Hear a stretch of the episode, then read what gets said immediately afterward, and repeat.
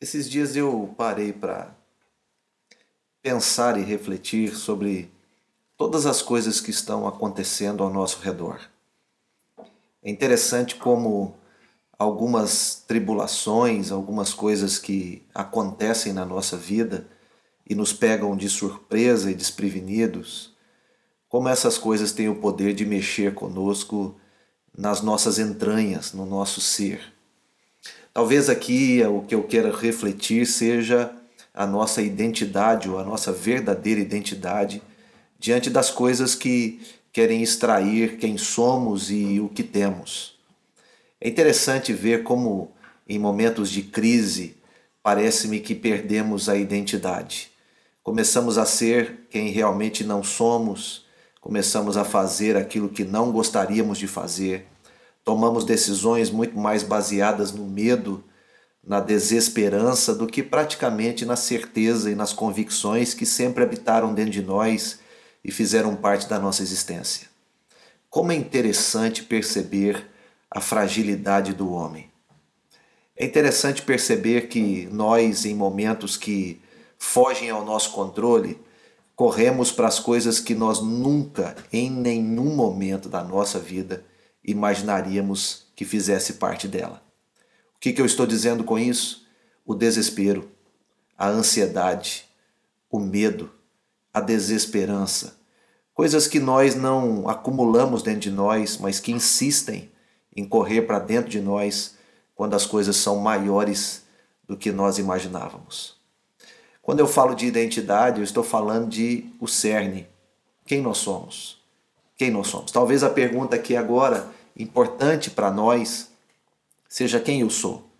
Quem eu verdadeiramente sou. O texto da palavra de Deus em Provérbios, um livro da sabedoria, diz que assim como o homem a si mesmo se vê no seu interior, assim ele o é.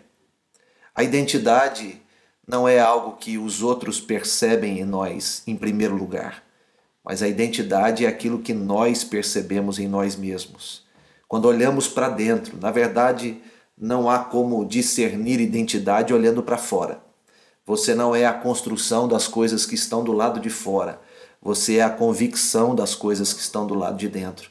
É isso que nos faz alguém. É isso que constrói em nós esse ser.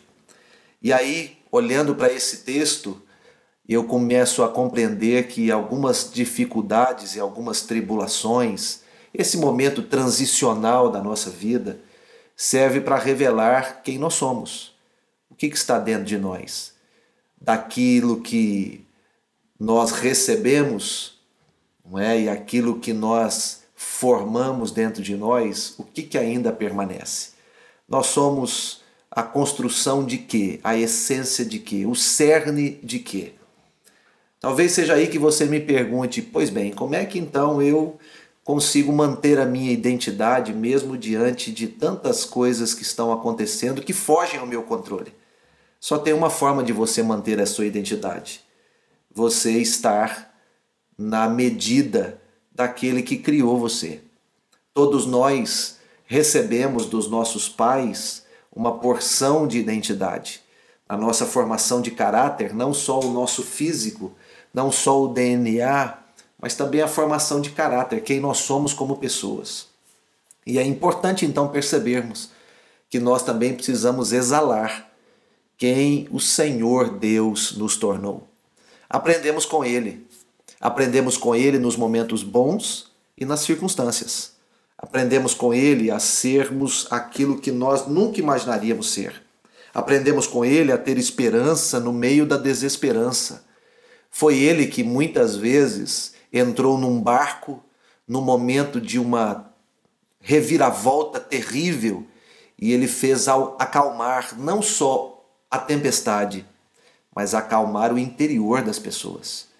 Talvez esta seja a grande questão que precisamos olhar para dentro de nós encontrarmos aquele que é poderoso, aquele que constituiu graça sobre a nossa vida e aquele que colocou em nós quem Ele é. É importante nós agora voltarmos para o Senhor. É importante que nós percebamos que a nossa identidade só faz sentido se essa identidade vier de Deus. Afinal de contas, Ele que nos criou, Ele que nos formou, e mais do que isso, é Ele que tem o desejo de nos salvar, de ser o Senhor absoluto da nossa vida. Portanto, quando nós entendemos que aprendemos com Ele e aprendemos nas circunstâncias, nós também entendemos que toda essa nossa identidade é colocada à prova e ela também é colocada na medida certa nos momentos em que parece que nós não podemos nada. A minha proposta aqui, para você que está me ouvindo, é que você retorne à sua identidade, a sua identidade em Cristo, a sua identidade em Deus, diante daquele que é capaz de fazer muito mais do que você imagina.